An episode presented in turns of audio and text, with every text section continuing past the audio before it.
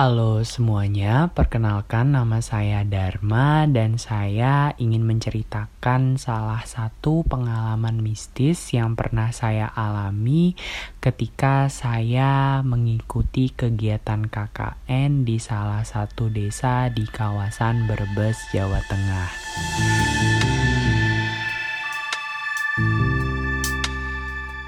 Kejadian ini terjadi di tahun dua ribu tujuh belas. Saat itu saya adalah mahasiswa tingkat akhir yang diwajibkan untuk mengikuti program K K N selama kurang lebih dua bulan.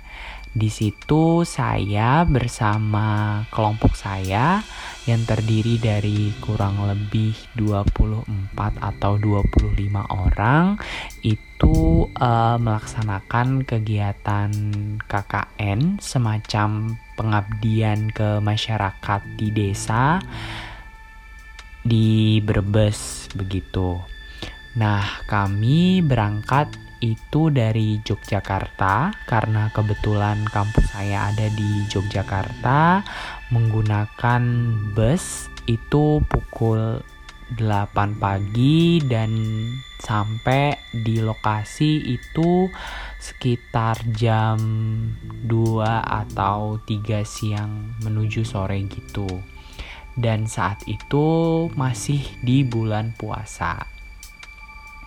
Setibanya kami di lokasi pondokan, kami langsung beberes um, karena memang setelah ditunjukkan sama ibu pondokannya bahwa ini lokasi penginapannya, kami ya bersiap-siap, beberes, meletakkan barang-barang, dan membagi kamar tidur gitu.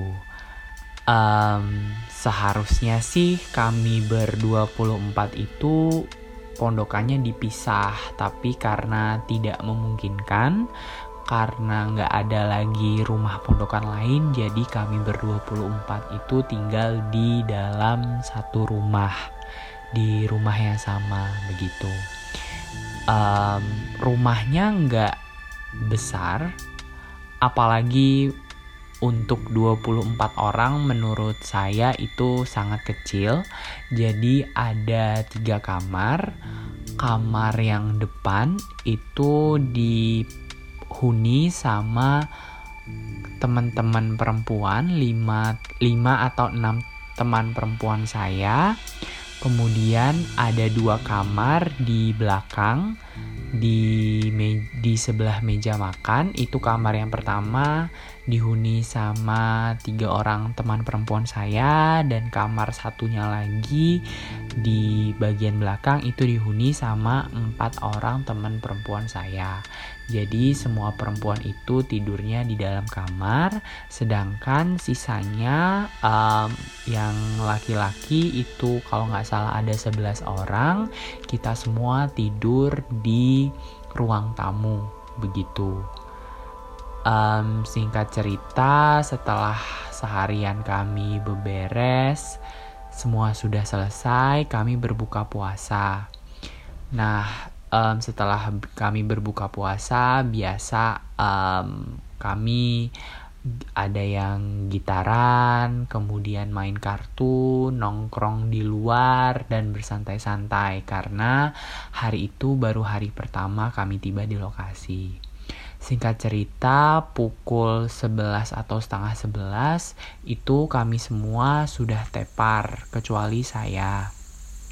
Jadi um, saya sendiri memang terbiasa tidur di malam atau dini hari gitu. Jadi um, mungkin teman-teman yang lain juga kelelahan setelah seharian beberes, jadi mereka semua sudah pada tepar. Dan anak laki-laki yang seharusnya tidur di ruang tamu itu sebagian ada yang tidur di teras teras rumah pondokan kami. Jadi uh, pondokan kami itu pintunya dibiarkan terbuka gitu. Jadi sebagian ada yang di teras rumah, sebagian ada yang di dalam ruang tamu karena memang posisinya tidak cukup, lokasinya, tempatnya, dan udara malam itu yang memang panas gitu seingat saya. Singkat cerita, di jam setengah dua belas menuju jam dua belas malam, saya itu masih main H P gitu. Jadi posisi tidur saya itu menyerong menghadap ke pintu dapur. Nah, di pintu dapur itu, jadi sebetulnya rumah pondokan saya itu adalah dua rumah yang dibatasi oleh satu dapur. Jadi dua rumah ini hanya memiliki satu dapur yang sama.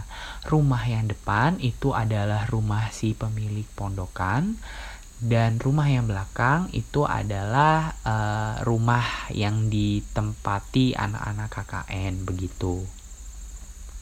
Kemudian pukul dua belas malam ketika saya sedang main H P, tiba-tiba um, di pintu dapur menuju ke pintu rumah A, rumah yang seberang itu, saya melihat ada seorang perempuan, itu postur tubuhnya tergolong pendek gitulah. Saya menyebutnya kerdil, dan berisi, pos badannya itu bentuknya berisi gitu ya, kerdil dan berisi, tap, uh, memakai gamis putih bersih dan memakai jilbab hitam. Ketika saya melihat perempuan tersebut, itu saya hanya melihat punggungnya saja karena posisinya itu dia membelakangi saya gitu. Jadi mukanya menghadap ke pintu rumah A, seperti itu, pintu rumah depan. Saat melihat perempuan itu saya cukup aneh sih, karena ngapain gitu kan malam-malam berdiri diem aja dan gak melakukan apa-apa. Awalnya saya berpikir itu adalah ibu pondokan kami atau kerabatnya lah yang memang belum sempat kami temui begitu ya. Jadi saya biasa aja gitu, tapi setelah satu sampai dua menit kemudian, tiba-tiba si perempuan ini yang tadinya berdiri um, tegak biasa saja, tiba-tiba dia semacam um, melakukan posisi sujud dan tangannya kayak menyembah. Jadi saya masih bisa melihat sisi bagian depan tubuhnya walaupun dia membelakangi saya karena posisi saya nyerong begitu. Jadi masih kelihatan gerakan dia di depan seperti apa, hanya mukanya yang tidak bisa saya lihat. Setelah dia melakukan postur menyembah itu, tiba-tiba dari yang tadinya posisi sujud sambil menyembah, ibu ini, si perempuan ini pelan-pelan bangkit sambil semacam melakukan gerakan tarian gitu. Nah, terus tiba-tiba ibu ini menari dan sambil menyembah. Posisinya itu tangannya uh, dilipat dua ke depan sambil bergerak-gerak lenggok kanan kiri, tapi ya sambil menyembah gitu, posisi tangannya itu seperti menyembah. Kemudian tapi saat itu yang saya rasakan biasa aja, maksudnya saya hanya merasa aneh gitu loh, maksudnya ngapain nih ibu-ibu malam-malam malah joget-joget seperti ini.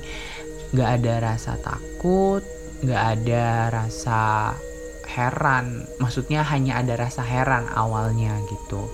Terus seiring ibu ini terus menari lenggok kanan kiri, joget kanan kiri, setelah kurang lebih lima menitan saya terpaku menatap ibu ini, saya mendengar suara musik begitu. Musik ini, jadi di di sebelah rumah saya itu ada lapangan kecil gitu yang biasa dipakai warga untuk bersantai sore lah seperti itu. Nah, saya merasa saya mendengar suara musik ini seperti musik jaipong di kampung-kampung. Dan saya mendengar musik ini tuh datangnya itu berasal dari si lapangan tadi gitu, di lapangan yang ada di sebelah rumah. Kemudian um, semakin musik itu berbunyi, semakin kencang musik itu berbunyi, semakin lihai juga goyangan si perempuan ini. Dan menurut saya untuk ukuran badan yang kerdil dan berisi agak mustahil, karena si perempuan ini tuh sangat apa ya gemulai, sangat lentur, sampai beberapa kali itu melakukan gerakan loncat gitu, dan loncatannya ini bisa dibilang cukup tinggi, yang menurut saya untuk ukuran badan dan postur tubuh seperti itu mustahil untuk dilakukan gitu loh. Terus-terusan saya mendengar suara musik jaipong, dan terus-terusan si perempuan ini menari gitu ya. Terus um, samar-samar semakin saya dengar musik jaipong ini, saya juga mendengar suara rame-rame gitu. Jadi seolah-olah si musik jaipong ini dikerumuni banyak orang, dan orang-orang ini berteriak seperti eh, eh, eh, seperti itu. Seolah-olah mereka ini apa ya memberikan saweran. Itu yang ada di bayangan saya ketika saya mendengar musik tersebut ya. Dan terus uh, musik berbunyi, si perempuan terus menari, dan saya hanya terpaku diem aja gitu. Terus samar-samar kadang saya mendengar musik jaipong ini tuh terdengar jelas di kuping saya, deket banget posisinya. Kadang saya dengar musik jaipongnya ini kayak jauh berpindah di ujung, terus jadi samar-samar gak terdengar, terus pindah lagi mendekat, menjauh, mendekat dari sisi kanan, dari sisi kiri, dan saya merasa terus berpindah gitu musik jaipongnya ini. Um, yang saya sadar dan saya heran, walaupun saat itu saya tetap terpaku melihat gerakan perempuan ini, saya heran gitu loh, teman-teman saya yang tidur di luar ini kenapa nggak ada yang terbangun, kenapa nggak ada yang merasa berisik atau terganggu gitu loh. Karena jelas-jelas mereka tidur di luar dan musik jaipong ini tuh kenceng banget gitu loh. Di har- harapan saya sih Um, ada gitu teman saya yang tidur di luar, mereka terbangun dan pindah ke dalam, dan kayak semacam menyadarkan saya gitu, lo ngapain sih, itu di harapan saya. Jadi saat itu sih posisinya saya sadar penuh, tapi entah kenapa saya hanya terpaku menatap perempuan tersebut dan mendengar musik jaipong ini gitu. Setelah lima belas menitan saya melihat menatap jelas perempuan ini menari-nari, melenggok kanan kiri, dan meloncat-loncat seperti gerakan tari jaipong. Um, saya mulai tersadar gitu. Tersadar ini dalam artian mulai ada rasa takut yang saya rasakan, karena saya berpikir kok terus-terusan begini, dan ini tuh bukan hal yang wajar, kok serem begitu. Nah jadi saat Jadi saya itu tidurnya posisinya di depan pintu utama rumah. Jadi kan benar-benar di depannya gitu loh. Nah saya tidur menghadap pintu rumah itu gitu. Saya menghadap keluar. Iya, saya tetap mendengar suara jaipong itu, tapi gak ada satupun dari teman-teman saya yang tidur di luar itu terbangun gitu loh. Terus saya ngerasa di situ saya semakin takut, kayak ya ampun kok gak ada yang bangun, gak ada yang ngerasa gitu kan. Akhirnya saya ngintip lagi lah, saya berbalik badan, saya ngintip ke arah perempuan tadi gitu. Dan tiba-tiba perempuannya udah gak ada gitu. Yang saya dengar saat itu hanya samar-samar musik jaipong diiringi dengan um, kerumunan orang yang seperti nyawer gitu ya. Disitu saya benar-benar takut, dan saya bilang ke teman-teman saya yang lain, tuh suara jaipongnya kalian denger nggak gitu. Dan beberapa teman saya itu memberikan ekspresi yang menunjukkan bahwa mereka juga mendengar suara itu gitu loh. Mereka mendengar suara itu, dan kita semua memutuskan untuk udah tidur aja. Jadi akhirnya itu kan kejadian saya melihat musik uh, tarian jaipong itu sekitar jam dua belas sampai dua belas lewat. Akhirnya sekitar jam setengah satu saya mulai tertidur, tapi saya masih tetap bisa mendengar dengan jelas gitu ya, samar-samar juga ada musik jaipong sampai saya terlelap gitu. Nah karena itu bulan puasa, akhirnya sekitar jam tiga atau empat pagi kami yang muslim itu terbangun untuk melakukan sahur. Jadi dari dua puluh empat orang yang ada di situ, sepuluh kalau nggak salah dari kami itu adalah muslim gitu kan.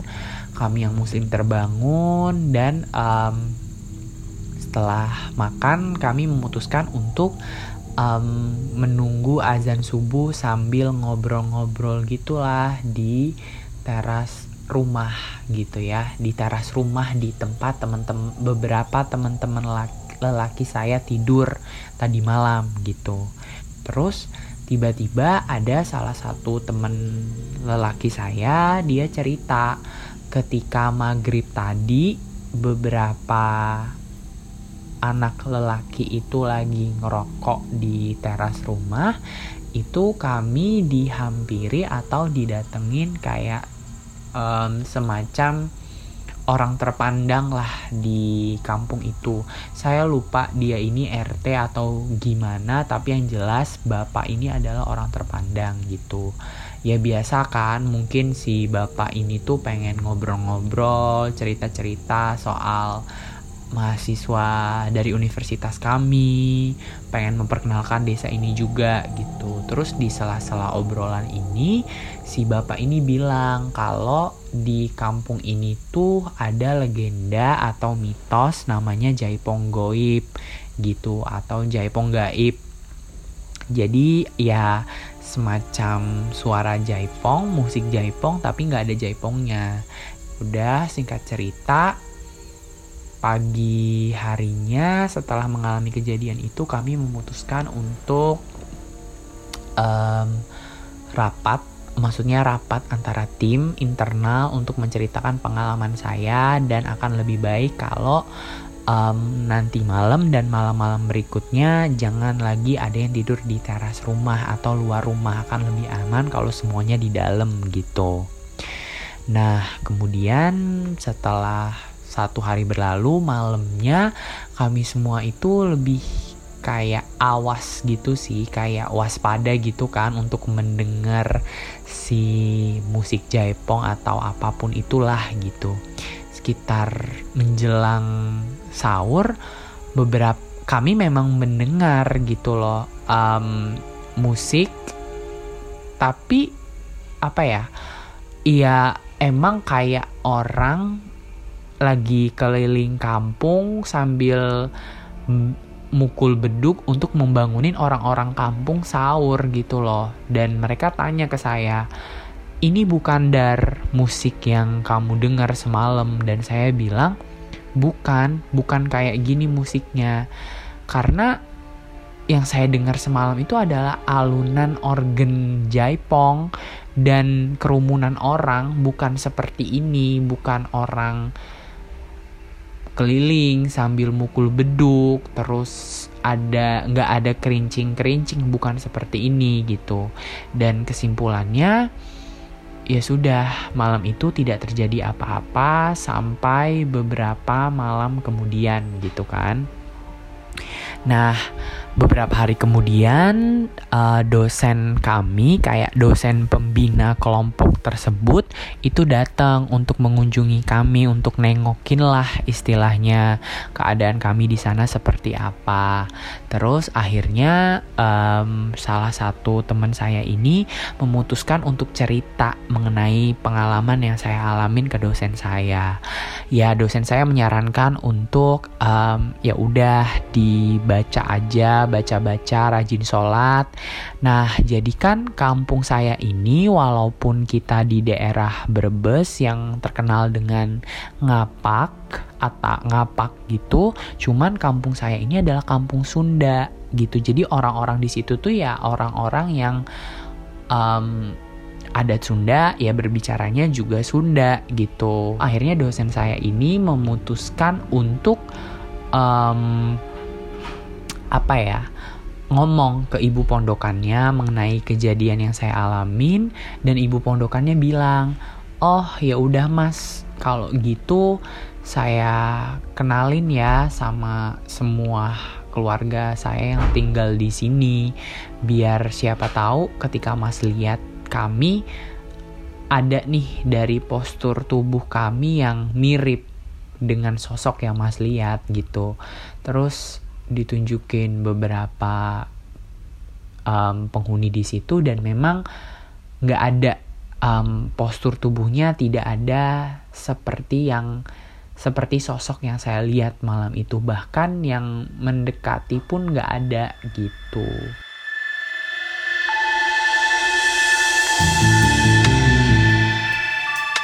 Dan sebetulnya semenjak itu kami masih mengalami beberapa gangguan gitu ya. Um, gak cuman saya, tapi beberapa teman saya, baik yang punya sixth sense maupun tidak, itu beberapa dari kami sempat mengalami gangguan gitu. Tapi akan saya sambung di part berikutnya. Untuk sejauh ini mengenai Jaipong Gaib cukup sampai di sini. Terima kasih sudah mendengarkan. See you on the next podcast.